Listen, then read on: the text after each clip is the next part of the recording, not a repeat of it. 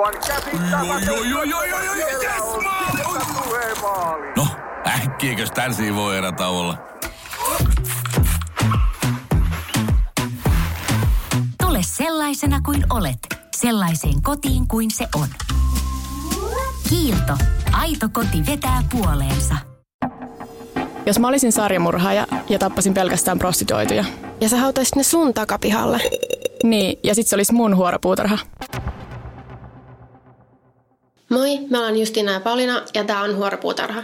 Moi, mennäänkö suoraan asiaan? Joo, ja sun vuoro kertoa aika. Joo, mulla on tässä jaksossa sarjamurhaaja pariskunta 50-luvulta. Tämä on Charles Starkweather ja Karil Anfugate, ja tämä oli kuuntelijatoive. Okei. Okay. Joten mä ajattelin, että käydään tätä tästä. Ja muutenkin tämä on ehkä tämmöinen tunnettu tapaus, josta me ei ole vielä puhuttu. Ja sitten tästä pitää nyt taas puhua näistä termeistä, koska mä sanoin just sarjamurha ja pariskunta, mutta ne on siis oikeasti spree killer. Tultiinko me siihen lopputulokseen, että se on pyrähdystappaja suomeksi? Musta tuntuu, että me tultiin ja mä oikein hyväksy sitä vieläkään. Joo, niin, no ehkä vaan siis murha ja pariskunta sitten. Mm. Jätetään se pyrähdys siitä pois. Mutta siis nämä on tosiaan semmoinen pari, jotka on inspiroinut monta elokuvaa ja muutenkin noussut semmoiseksi isoksi osaksi kulttuurihistoriaa, mikä tarkoittaa, että tarina on myös muuttunut moneen kertaan ja tietyt osat on romantisoidessa poistettu tai muutettu, mutta mä nyt yritän pysyä silleen enimmäkseen faktoissa. Mutta jos tässä nyt on sitten jotain romantiikan makua tässä tarinassa, niin se johtuu vain siitä, että se kirja, mitä mä käytin lähteenä, oli semmoinen tosi öö, hienosteltu tai oikein semmoinen koristeltu versio tästä tarinasta. Okei. Okay. Mutta tosiaan Charles, eli Charlie Starkweather, syntyy Nebraskassa vuonna 1938 keskiluokkaisen perheeseen, jossa on seitsemän lasta. Charilla vaikuttaisi olleen aika onnellinen lapsuus, mutta koska sillä oli puhevika ja lievä kehitysvamma jaloissa ja lapset on ilkeitä, niin kuin me ollaan ennenkin todettu, mm. niin sitä kiusattiin aika rajusti koulussa.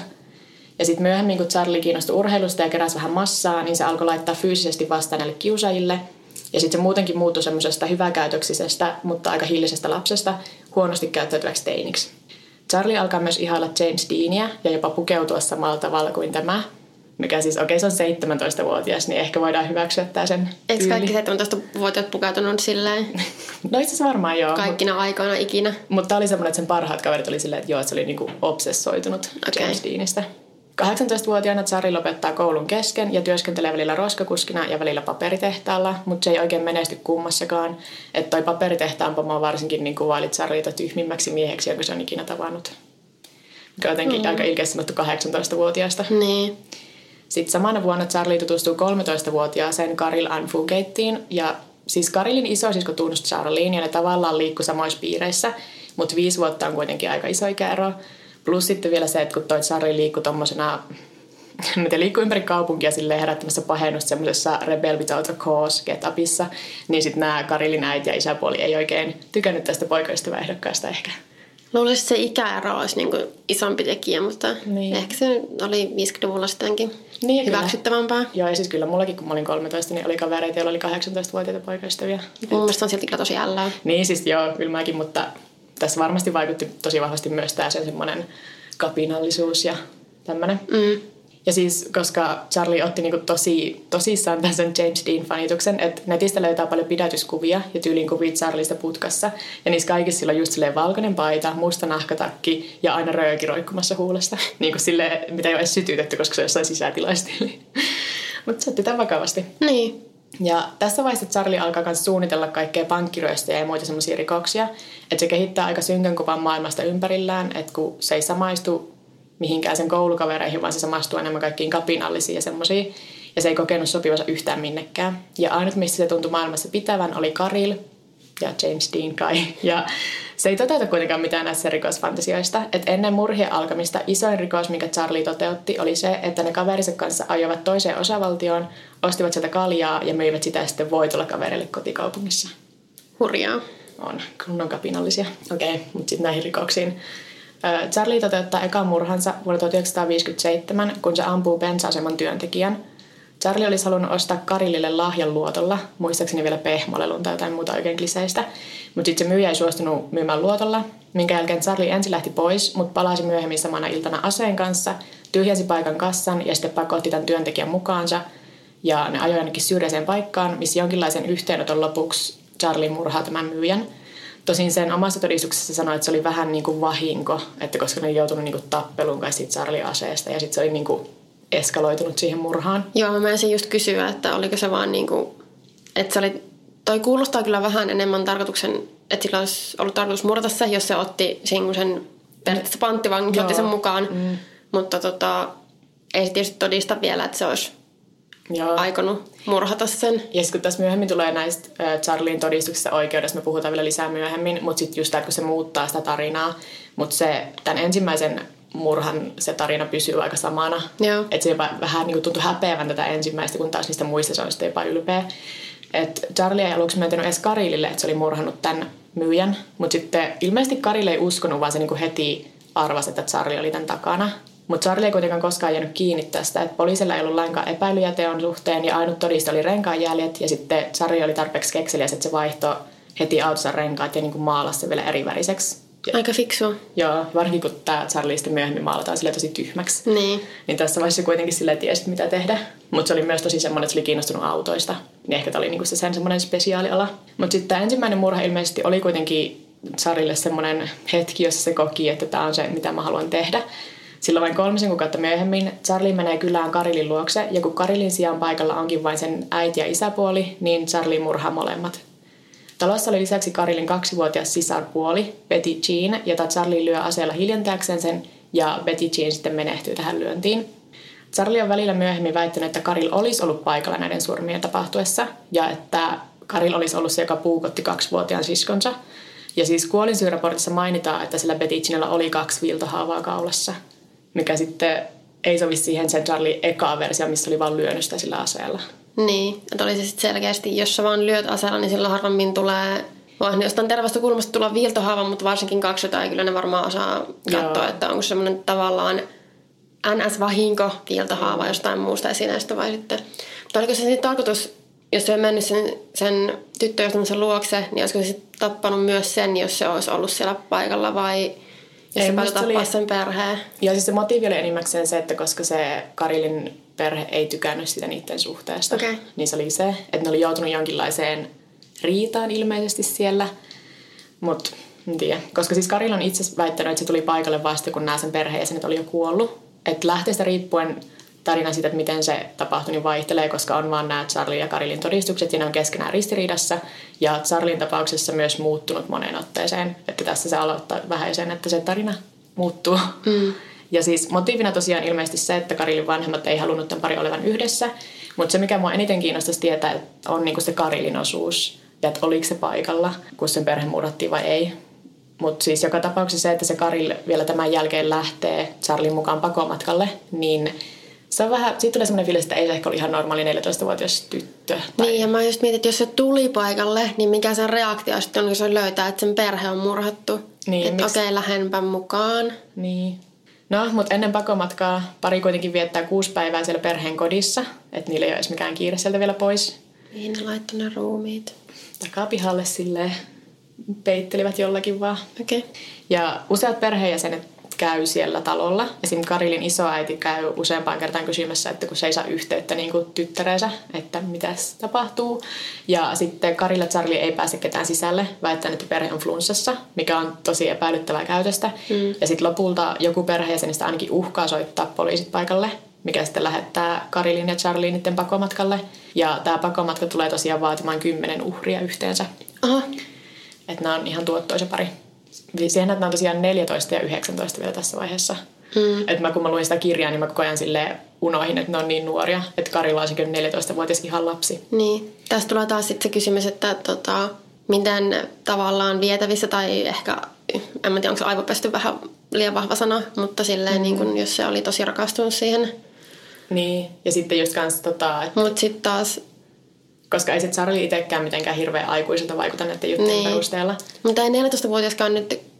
Okei, okay, se on se on, se on ihan lapsi, mutta ei se myöskään ole ihan lapsita. Joo, siis alakuulla on omassa ihmisiä, jotka on sitä mieltä, että se 14-vuotias Karil on niinku se mastermind tämän kaiken ah, takana. Okay. Mutta puhutaan niistä, kun puhutaan tuomioista. Joo.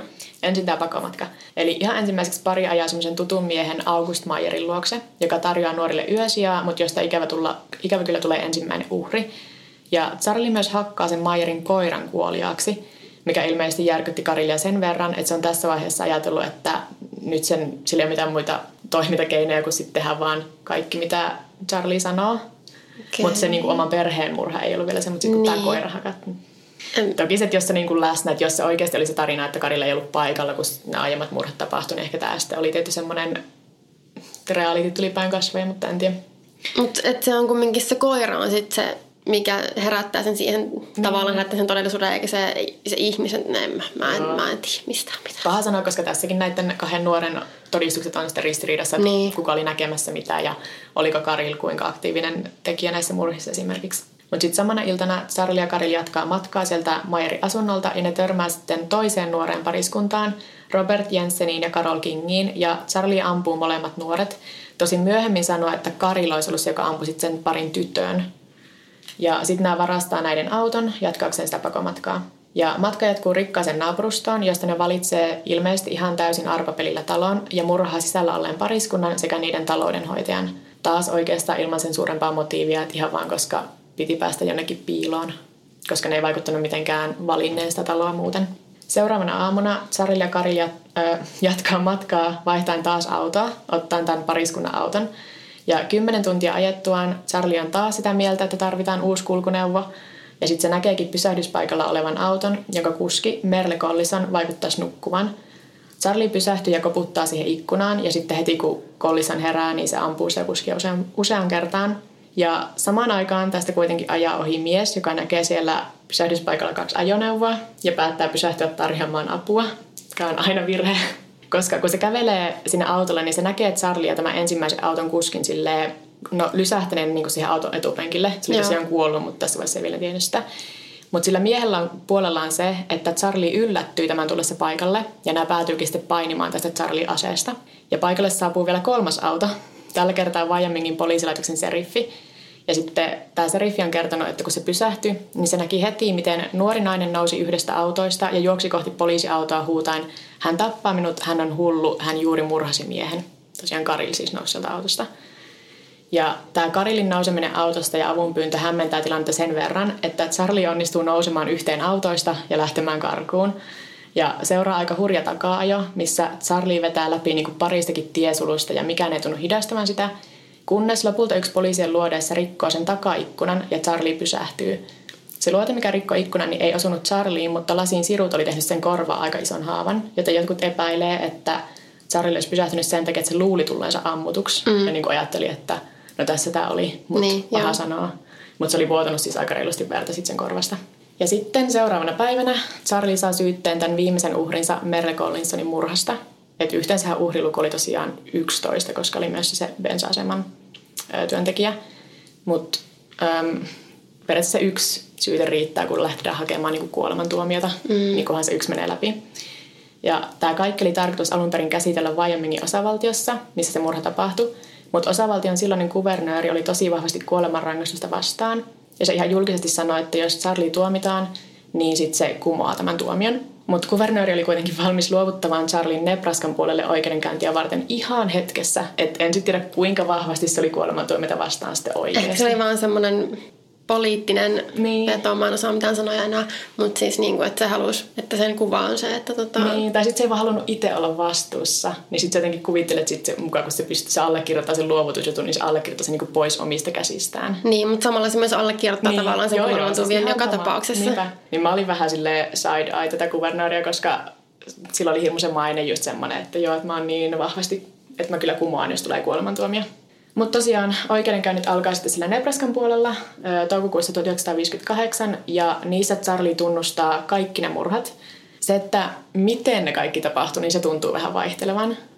Et se ensin väitti kidnappaneensa Karilin ja että Karil oli niinku täysin syytön kaikissa näissä murhissa.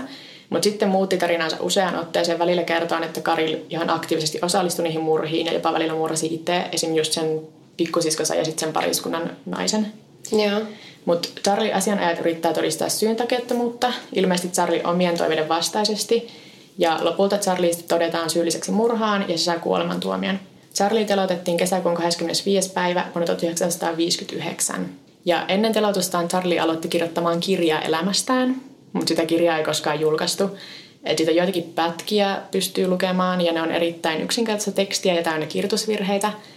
Ja Charlie keskusteli vapaaehtoisesti myös parin psykologin kanssa, ja niissä haastatteluissa Charlie on kertonut, että se haaveili, että voisi tuhota koko ihmiskunnan ja elää sen jälkeen rauhassa eläinten ja luonnon kanssa.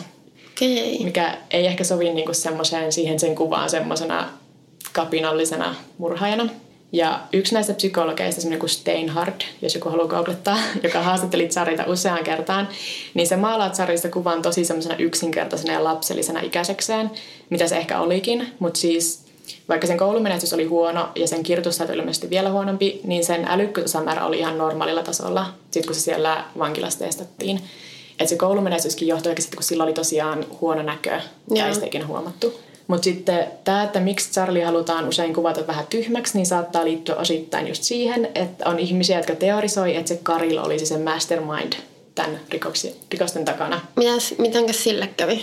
Joo, koska siis tosiaan meillä on jäljellä vielä tämä Karil ja sen osallisuus murhiin, mikä herätti paljon kysymyksiä ja no herättää vieläkin. Mm. Et kun tässä on kuitenkin 14-vuotias tyttö, joka kiinni jäädessään oli niin shokissa, ettei se vaikuttanut edes tiedostamaan, että sen perhe oli murhattu. Mutta sitten myöhemmin oikeussalissa se kuitenkin kertoo, että oli nähnyt perheensä kuolleena. Ja sitten se seriffi, joka oli paikalla silloin, kun ö, Karil niin juosi siihen autolle, niin se seriffi on koko ajan ollut sitä mieltä, että tämä on kaikki vaan niin näyttelyä ja että Karil näytteli sitä shokkia siinä vaiheessa. Ai. Ja se on aika jännä, koska se oli tosiaan se, joka oli ekana siinä paikalla. Ja Niin. niin. hän pelasti sen Karilin sitten. Että semmoinen 14-vuotias tyttö niinku huutaa juoksee suopaan hädissä, että sä oot silleen, ei, näyttelee Joo. ihan selkeästi. Se oli ihan sitä mieltä, että tämä on niinku, no ei välttämättä niinku mastermind, mutta niinku semmoinen tasavertainen rikoskumppani. Joo. Ja on vieläkin kai sitä mieltä, tai no en tiedä onko enää hengissä, mutta oli niinku loppuun asti. Mutta siis joka tapauksessa Kariliasta lopulta syytetään myös murhasta, että se katsotaan, että se oli vapaaehtoisesti mukana tässä kaikessa. Ja Kari saa elinkautisen vankeustuomion. Luultavasti tosiaan, koska oli alaikäinen, niin ei anneta ehkä kuolemantuomioita alaikäisille. Hmm. Et se vietti yhteensä melkein 18 vuotta vankilassa, vapautui tuossa 76 ja on kieltäytynyt suurimmasta osasta haastatteluja. Et ainut mitä tiedetään on se, että se on mennyt uudelleen naimisiin. Ja on varmaan vieläkin niinku elossa ja jossain. Joo. Joo. En tiedä missä asuu, mutta jossain syrjässä. Ja se on yhden radiohaastattelun kai antanut sen vapautumisen jälkeen, mutta muuten se ei halua puhua tästä ollenkaan, mikä on tosi turhauttavaa, koska mä en tiedä mitä mieltä mä oon siitä, että onko se ollut osallisena vai ei. Toi on kyllä tosi niinku, siinä on niin ihmeellisiä yksityiskohtia just se, että oliko se siellä, kun se, oliko se mukana siinä perheen murhaamisessa vai ei, ja jos mm. ei, niin mikä, onko se oikeasti ollut jotenkin niin shokissa, kun se on tullut paikalle ja nähnyt sen perheen tapettuna, että se on jotenkin, miten se on sitten käsitellyt sen asian. Ja sitten kun on ihmisiä, jotka on ihan varmoja, että tämä Karila on tota, se niinku ihan yhtä psykopaatti ainakin kuin Charlie, jos ei jopa niinku semmoinen manipuloiva osapuoli tässä. Mutta niin kuin me ollaan todettu, tentyöt on pelottavia. Niin on. Ja sitten tässä on myös toisaalta se, että koska mä en tiedä, oliko Charlie Starkweather oikeasti niin tyhmä, kun se on haluttu välillä maalata. Että siitä on tehty vähän semmoinen lapsellinen, mikä sitten taas tukee sitä, että okei, sitten ehkä Karilla oli ikäisekseen kypsä, mikä sitten taas on vähän silleen... En mä tiedä, tarvitsisi olla hirveän fiksu, että murhaa ihmisiä. Niin. Ja sitten myös, kun siinä tulee vähän semmoinen ikävä pojat on poikia ja tytöt on vastuussa enemmän. Tai niin kuin, Niin. Että sitten pystyy lukemaan myös semmoisen, että sitten siitä Charlieista halutaan vähätellä, vaikka niin kuin siis se tappoi 11 ihmistä. Niin ja Karjalla on niinku se, että se on niinku heti semmoinen criminal mastermind ja niin. psykopaatti. Ja sitten se vaan pääsi niinku koiraveräjästä, koska se on niin. tyttö ja 14-vuotias. Mä en tiedä, no pääsi ko- koiraveräjästä, oli siis melkein 18 vuotta vankilassa, mutta siis just se, että kun puhutaan usein siitä, että se ei saanut kuolemantuomiota, mutta siis mä oon ihan varma, että siis se oli se, koska se oli alaikäinen. Niin, onko missään, no edes joskus 50-luvulla, onko missään voinut antaa alaikäiselle kuolemantuomiota? Kyllä uskon. Mun on vaikea kuvitella. Jep. Mutta tosiaan mä luin tätä varten semmoista kirjaa kuin Inside the Mind of a Teenage Killer. Sen on kirjoittanut William Allen. Ja sitten mä luin tosi hyvän artikkelin semmoiselta sivulta kuin Wyo History, mikä on Wyomingin osavaltion historiaan keskittyvä projekti. Mutta siis tämä keissi on inspiroinut paljon tota, muutakin mediaa. Ehkä kuuluisimpana Bruce Springsteenin biisi Nebraska, mikä siis kertoo niinku ihan tästä keisistä aika suorasanaisesti. Ja sitten leffoista Natural Born Killers ja sitten semmoinen kuin Badlands, mikä on julma maa suomeksi. Ja siis mä itse asiassa katsoin ton julman maan uusiksi nyt tässä kun tein researchia ihan vaan kun mä en ollut varma, että olinko mä ikinä katsonut sitä kokonaan. Ja sitten koska nuori Martin Sheen on hyvä semmoiseen hurmaava rikollinen rooliin, mutta siis sekin on tosi semmoinen romantisoitu. Niin mä mietin, että tämä on kyllä just semmoinen case, että varmasti tätä romantisoidaan niin paljon. Joo, että nämä on just semmoisia kapinallisia nuoria rakastavaisia. Mm. Ja sit sen takia tämä on tavallaan ajankohtainenkin, koska nythän on Twitterissä paljon puhuttu siitä, että onko okei, että Ted Bundy näyttelee hyvän näköinen näyttelijä. Niin. Että onko se sitten, mutta kun olihan Ted Bundy hyvän näköinen. Siis mä oon varma, että tässä diskurssissa oikeasti enemmän, enkä mä halua olla silleen, että kaikki vaan puhuu siitä, että ei saa romantisoida, koska mä en vain, mä seurasin sitä vaan sille pääpiirteittäin. Mutta... Niin, mutta mun mielestä mun mielipide on se, että se koko Ted Bundyn pointti, miten se esimerkiksi sai niin houkuteltua näitä naisia, näitä uhreja, oli, että se oli tosi karismaattinen mm. ja silleen niin kuin hyvän näköinen. Niin, että sitä sitten niin kuin elokuvassa näyttelee joku hyvän näköinen. Varsinkin kun yleensä kaikki, kun näytellään elokuvissa mm. jotakin henkilöä, todellista henkilöä, niin ne on yleensä vähän niin kuin ns. paremman näköisiä versioita nämä näyttelijät sitten. Joo. Niin mun mielestä se ei ole mitenkään niin. ongelmallista. Ja mä näin sen trailerin ja mun mielestä se oli ihan hyvä valinta. Joo, ja siis mua vähän kyllästyttää koko se, jos se diskurssi on vaan sitä, että saako, tai niin kuin, voiko murhaa ja näytellä konventionaalisesti hyvännäköiset ihmiset, koska Ted Bundy oli konventionaalisesti hyvännäköinen. Mutta sitten myös se, että sarjamurhilla tulee aina olemaan niitä, jotka fanittaa niitä vähän liikaa. Niin, siis oikeasti se mä mietin... ei tule välttämättä vaikuttaa siihen oikeastaan ollenkaan. Niin. Mä mietin, että ihan varmasti tulee jostain Richard Ramiresista leffaa ja kun Ezra Miller näyttelee sitä ja sitten se on niinku Joo, silleen... Joo, nyt kun sä sanoit, niin mä voin nähdä sen. Joo. Joo. Mutta siis se just ihan sama, vaikka se olisi kuinka ruma ja sitä näyttelisi ruma tyyppi, niin sitten siellä kuitenkin tulee olemaan ihmisiä, jotka romantisoi sitä tai fanittaa sitä vähän liikaa. Mm. Et siitä on ihan mielenkiintoista puhua, mutta se on vähän ikävää, että sitten se tulee aina vaan sitä kautta, että aha, se on hyvän näköinen. Ja sitten mä rupesin miettimään tota, Alien Warnosia ja sitä leffaa, Joo. missä Charlize Theron, mitä se Joo. näytteli, mutta sehän tehtiin... Siitä tehtiin ruma ja se voitti Oscarin siitä ja sitten se, niin. sen takia se on just silleen, että tapa voittaa Oscar on tehdä itse asiassa ihan vitun tämä leffaa varten. Mm-hmm. Joo, ähm, mutta tässä oli tosiaan nämä nuoret rakastavaiset pyrähdysmurheet, mutta tota, oli, mulla oli ihan tosi hauskaa tätä researchia tehdessä, koska osittain myös kun pääsi miettimään sitä, että miten paljon sitä kaikki oli romantisoitu ja niin. teorisoimaan, että mitkä näistä oli totta ja mitkä ei ja tämmöistä, niin tota, kiitoksia kuulijatoiveelle. En muista enää kuka sen laittoi, mutta kiitoksia paljon. Joo, ja mä siirryn tähän mun keissiin. Joo. Ja tää on tosi tuore sarjamurhaajakeissi. Tai no siis niin kuin 2010 luvulla tapahtunut. Joo. Ja niin kuin tässä on nyt tosi tosi tuoreita käänteitä on nytten.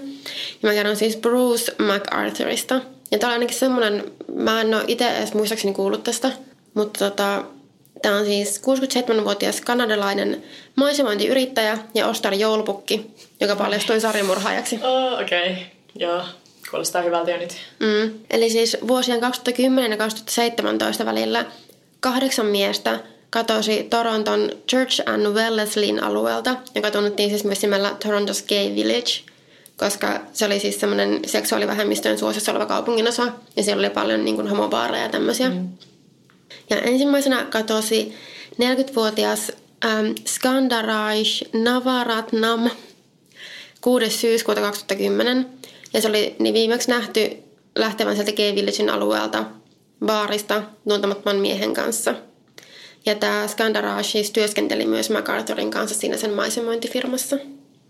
Sitten pari kuukautta myöhemmin, 29. joulukuuta 2010, ilmoitettiin kadonneeksi 42-vuotias Abdul Basir Faisi, joka oli myös usein nähty siellä Gay Villageissa, baareissa ja oli niin kuin tuttu näky mm. niissä ympyröissä.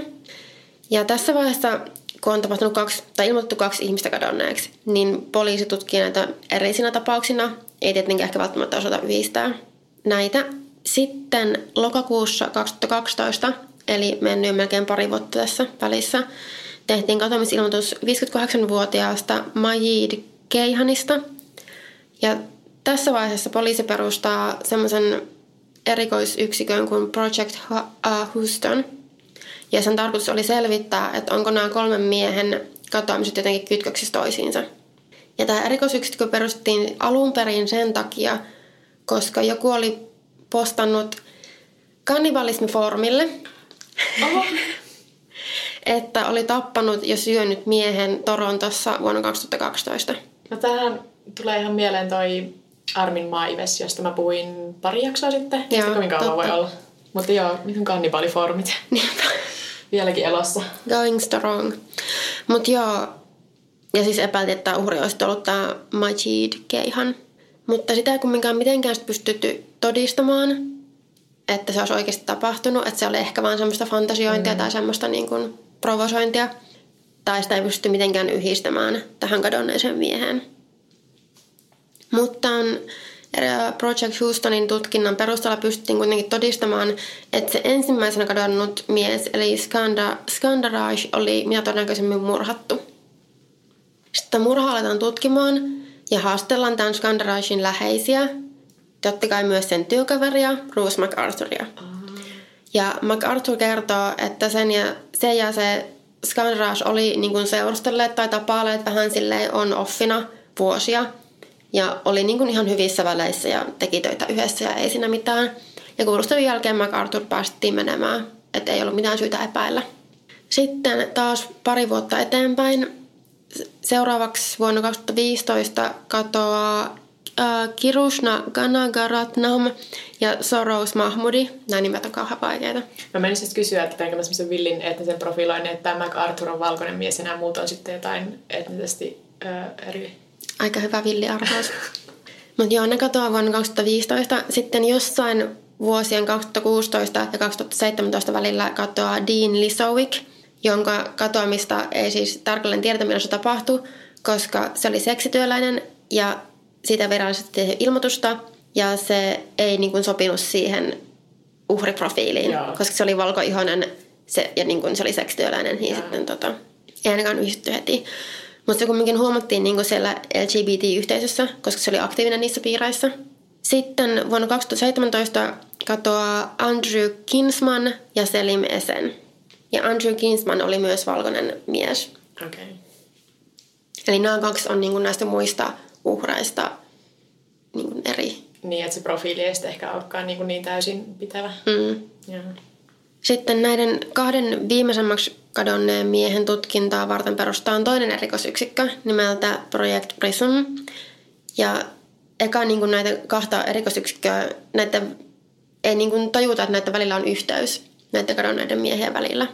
Mikä tietysti onhan siinä mennyt useampia vuosia, niin ehkä sitä ei osata heti yhdistää. Mutta kumminkin sitten jossain vaiheessa yritettiin tutkia, olisiko siellä ollut mitään yhteistä. Ja tosiaan, niin kuin mä sanoin, niin ei osattu yhdistää näitä katoamisia sen takia, että ei, käynyt, niin kuin, ei ollut semmoinen yhtenäinen uhriprofiili mm. ja oli niin kuin seksityöläisiä, niin ne, jotka oli näiden kolmen ensimmäisen ja kahden viimeisen uhrin välissä, niin ne oli vähän semmoisia, niitä ei yhdistetty tähän keissiin sitten heti, koska ne oli vähän niin kuin, ne oli enemmän irrallisia. Niin. Ja myös yksi näistä näiden erikoisyksikköjen ää, tutkinnan alaisena olevista keisseistä, uhreista. Yeah. Mulla on kaskas ajatus niin puolisolislausta. Niin, tai yksi uhreista ö, oli, tai sen sanottiin olla laittomasti maassa ja että se mahdollisesti piileskelisi. Niin sitten... Aa, aivan. Et tiedä, onko katoaminen vai tarkoituksella niin. piilossa. Sitten tässä vaiheessa tietysti tämän Church and Welleslin alueen asukkaat alkaa vähän miettiä, että okei, täällä liikkuu sarjamurhaaja.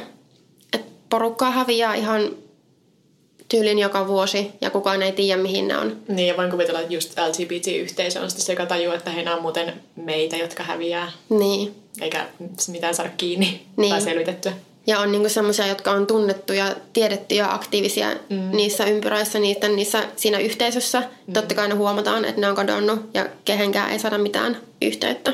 Ja tosiaan ne epäili, että se saarimurha, joka mahdollisesti liikkui siellä alueella, valitsisi uhraikseen homomiehiä ja erityisesti tummempiihoisia parkkaita miehiä. Ja ähm, viimeisimpänä katosi siis Andrew Kinsman kesäkuun lopussa 2017. Ja se oli tosiaan toinen niistä, joka sopinut siihen uhriprofiiliin.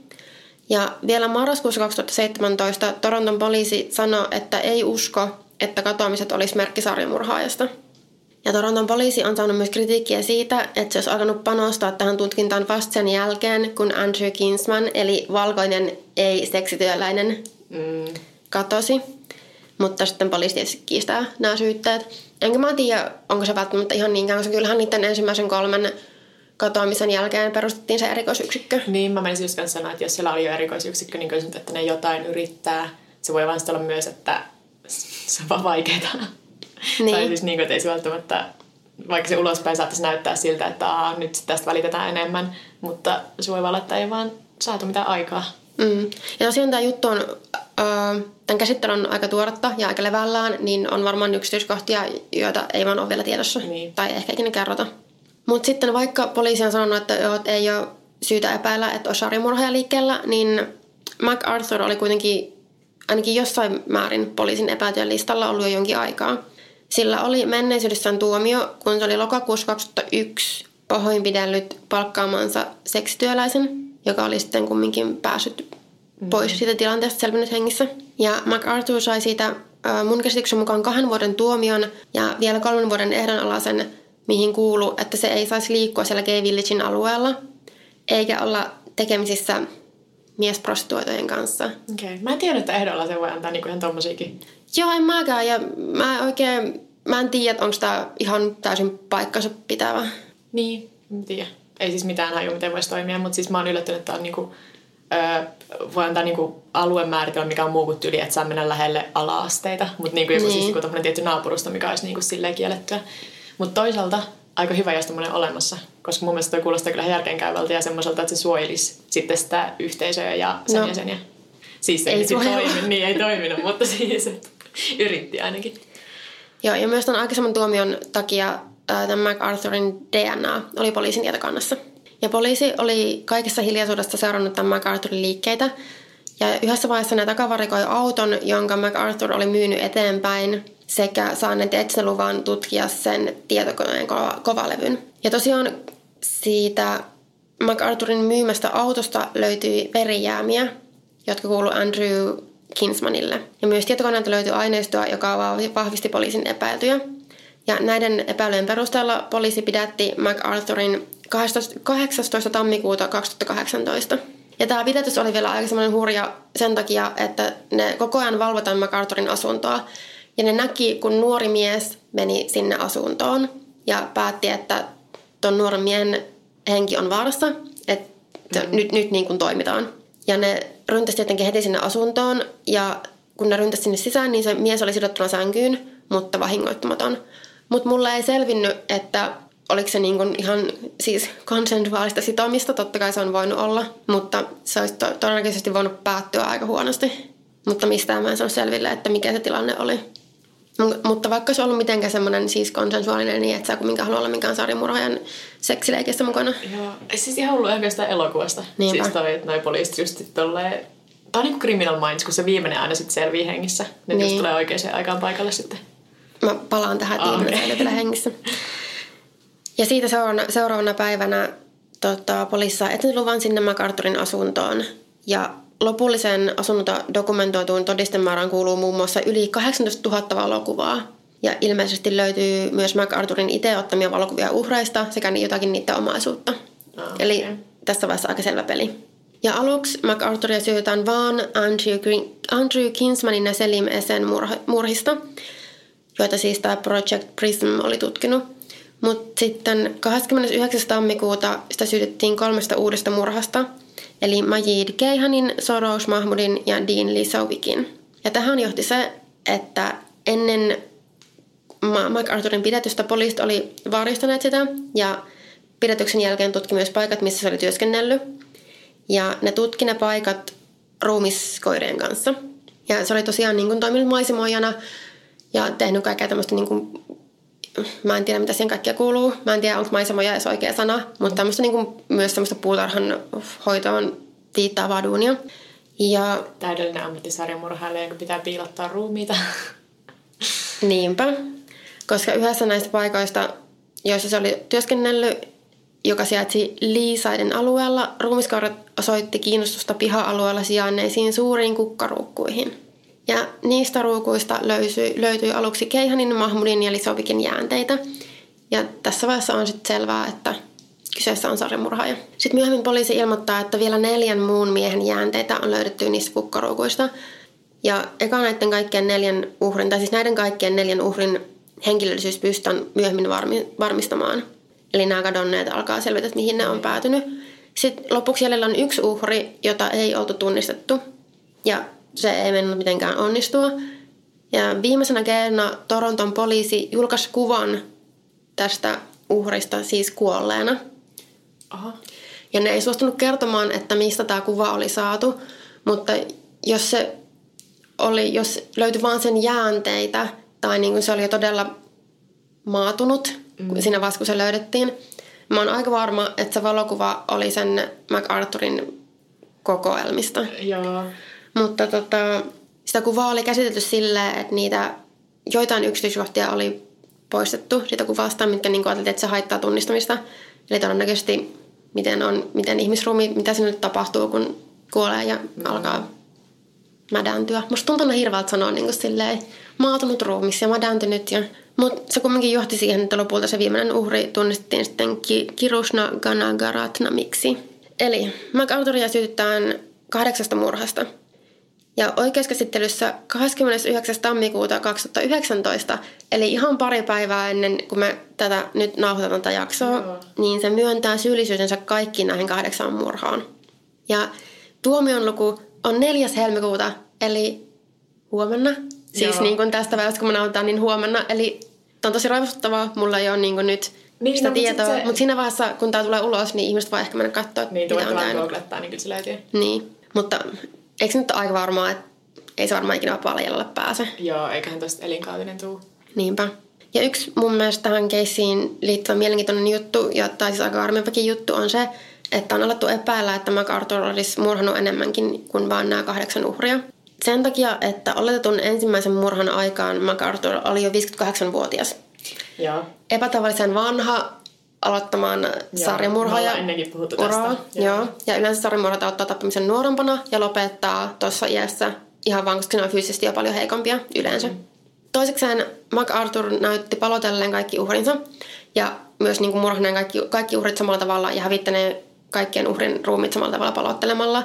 Eli siihen ei näyttäisi, että olisi liittynyt mitään eskaloitumista, mikä on sekin vähän epätavallista. Yleensä on niin kuin edes jotakin, että semmoiseen palottelumurhaan niin kuin eskaloidutaan, eikä heti suoraan 58-vuotiaana ryhdytä. Niin sä et heti silleen varmaksi tiedä, että näin mä tän hoidan. Niin. Sä et sitä sun omaa tyyliä. Ja silloin oli se varma, että okei, mä, menen, mä hautaan ne niin kuin näihin kukkaruukkuihin järjestelmällisesti ilmeisesti vuosien ajan. Mieti kaikkia niitä, jotka on se asiakkaita, jotka alkaa nyt miettiä, että mitä se teki tähän meidän pihaa varten? Niin, mietin, että ne, jotka asuu siinä, siinä talossa, minkä pihassa ne oli ne ruukut, niin Joo. voin vaan kuvitella. Öö, Sitten jo kolmanneksi öö, MacArthurilla oli jo tosiaan se tuomio sitä väkivaltarikoksesta sieltä vuodelta 2001, missä se asetelma olisi tosi helposti voinut olla se, että se uhri olisi, mm. kenet se pahoinpiteli olisi murhattu. Ja saattoi olla, että silloinen elossa sellainen uhri oli niin kuin ehkä ensimmäinen tavallaan kokeilu. Mm. Tai sitten ei ensimmäinen, mutta ensimmäinen, joka pääsi vapaaksi. Niin, se pääsi epäonnistuminen. pakenemaan siitä tilanteesta. Niin. Sitten vielä. Tämän MacArthurin sanotaan laittaneen uhrinsa erilaisiin poseerauksiin ennen kuin se palotteli ne ruumiit ja siis ottaneen valokuvia. Ja murhien motiivi oli myös ainakin osittain seksuaalinen, mutta mulle ei ihan selvinnyt nyt, että hakiko se niinku seksuaalista miehyvää sitä murhaamisesta vai mitä tapahtui. Mm. To- tosiaan ehkä nämä yksityiskohdat selviää vielä jossain vaiheessa, mutta aika auki. Ja tästäkin piirteestä on sanottu, että ei se ole vaan niinku jotain, mitä ihminen alkaa tekemään 58-vuotiaana yhtäkkiä. Et osa niistä henkilöistä, jotka on vuosien varrella kadonnut jäljittömiin Toronton alueella tai siinä lähialueella, voi hyvinkin olla sen MacArthurin uhreja. Koska totta kai niinku, tommosen, niinku suurkaupungin tai muuten isolla alueella vuosikymmenten aikana katoaa ihmisiä. Niin, ja jotkut saattaa olla semmoista, niitä ei osata edes yhdistää, koska jos on just, että ajatellaan, että saattaa olla jossain piirreksimässä tai omasta halusta kadonnut. Niin. Tai sitten semmoinen, jolla ei ole vaikka niin laaja ystäväpiiriäkään välttämättä. Tai... Niin, tai jos mennään niin kuin paljon ajassa taaksepäin, niin jos se on kumminkin se aina murhannut homomiehiä, niin ehkä ne on vaan silleen, että okei, no poissa silmistä, poissa mielestä ei ole mun ongelma. Tai just seksityöläisiä tai jotain. Niin. Mm. Äh, Mutta sitten mä kerron vielä yhdestä joka, äh, miehestä, joka pääsi aika viime tipassa karkuun täältä MacArthurilta. Eli semmoinen, sen niminen mies kuin Sean Cribin, joka oli siis sopinut, että se tapaisi sen MacArthurin äh, niin BDSM-seksin merkeissä, mikä silleen you do you, ihan sama. Ja se oli mennyt sinne MacArthurin asunnolle ja siellä niin kuin vapaaehtoisesti antanut sitoa itsensä ja ottanut myös vapaaehtoisesti jotain MacArthurin tarjo- tarjoamaa huumausainetta, mutta ilmeisesti se ei ollut sitä, mitä se luuli, että se on se aine. Älä ikinä poppersia tuntemattomalta. On tämä tarinan opetus. Niin. Joo, sorry. Veikkaan, että se oli ehkä jotakin muutakin kuin vaan, en mä tiedä. Mm. Uh, anyway, se Sean Crippin oli menettänyt tajunnansa ja kun se oli havahtunut, niin se MacArthur oli niinku yrittänyt sille koko painollaan tavallaan, mä en oikein tiedä miten se tapahtui, mutta se oli kuvattu sille, että väkivaltaisesti koko painollaan niin kuin jotenkin olla sen, sen Sean Gribbinin päällä. Ja se on sitä mieltä, että se pelastui vain sen takia, että MacArthurin kämppis tuli normaalia aikaisemmin kotiin. Sillä oli kämppis ja se tuommoista harjoittaa siellä. Joo, en kyllä tiedä. Ehkä se oli tota, vaihtanut asuinjärjestelyään tässä Niin, totta. myöhemmin, tai tässä niin kuin jossain välissä, mutta joka tapauksessa sitten se pääsi niin kuin pakenemaan siitä tilanteesta. Ja tämähän tapahtui vain silleen, että kuukautta myöhemmin se sitten tappoi sen viimeisen uhrinsa. Niin, eli periaatteessa sillä voi, on voinut olla se kämppis, kun se on aloittanut nämä Niin. murhansa. En mä tiedä, miksi mä ajattelin, että kämppis nyt hidastaisi murhaajia, mutta Mutta vähän outoa, että jos olet saarimurhaaja, niin sitten on kämppis. niinpä. Näissä kämppis oli usein poissa kotoa. Mutta musta oli kauhean surullista, kun tästä pakoon pääsestä miestä oli niin kuin haastattelu ja se oli vaan ihan hirveän surullinen. Ne sanoi, että sillä on ihan hirveä syyllisyys siitä, että kun se oli siellä oikeudenkäynnissä esimerkiksi, että se kuuli niiden kaikkien muiden, mitä niille oli tapahtunut ja varsinkin se, että sitten vaan kuukautta myöhemmin, kun se oli päässyt pakoon, niin se oli vielä murhannut sitten sen viimeisen uhrin. Siis varmasti ihan kauhea niin. olo ja tilanne. Mikä se olisi joku survival guilt. Ähm, mutta toki tuommoista vähän vaikea sitten aina, että koska sitten alkaa miettiä sitä, että millaista kohtelua sitä olisi itse saanut, jos se olisi mennyt poliisille, koska onhan tossa just ne, että se on mennyt sinne vapaaehtoisesti ja ottanut tuntemattomat jotain aineita vastaan ja sitten käynyt tolleen, niin onhan siinä vähän sitten se, että mikä se sitten on, niin kuin, mitä sä Niin. voit tehdä siinä. Niin, itse asiassa joo, mä en tajunnut katsoa, mutta mä veikkaan nyt vasta sen jälkeen, kun nämä kaikki muut tapahtumat tuli ilmi, niin se sitten sanoi poliisille, että, tai meni kertoa poliisille tästä. Niin, mä jotenkin vaan aloitin silleen, että mä edes tiennyt, miten tämä meni, mutta hmm. onpa jännä, että mä en ollut kuullut tästä. Joo, en mäkään. Mä tota, bongasin tämän yllättäen Redditistä. Joo. Ja esim, no siis, onko se nyt joku Toronto Star lehdellä oli ihan hirveästi tästä tota, Joo. luonnollisesti juttuja. Ja Vanity Fairilla oli aika hyvä artikkeli tästä. Ja, ja tämä on myös siihen, kun aina jotkut välillä kysyy, että mitä te teette sitten, kun loppuu, tai olette käsitellyt jo kaikki murhaajat, niin ei tässä mitään hätää. et tässä maailmasta murhaajat näköjään lopu, Ei. valitettavasti. Joo. Oliko vielä muuta? Öö, ei varmaan. Okei, okay. no eiköhän lopeteta jakso tähän. Eli tota, meille voi laittaa sähköpostia vuoropuutarha.gmail.com tai sitten voi laittaa viestiä Instagramissa tai Twitterissä. Mä oon at Pauliina Kiero. Ja mä oon at Vekepekoni. Ja sitten meillä on myös meidän podcastin oma Instagram, mikä on ihan vaan at vuoropuutarha. Kiitos, että kuuntelit. Heippa! Heippa! First One. Kaikki viestintäsi yhdellä sovelluksella. Kyberturvallisesti ja käyttäjäystävällisesti. Dream Broker. On yksi pieni juttu, joka keikkuu Ikean myyntitilastojen kärjessä vuodesta toiseen. Se on Ikeaa parhaimmillaan, sillä se antaa jokaiselle tilaisuuden nauttia hyvästä designista edullisesti.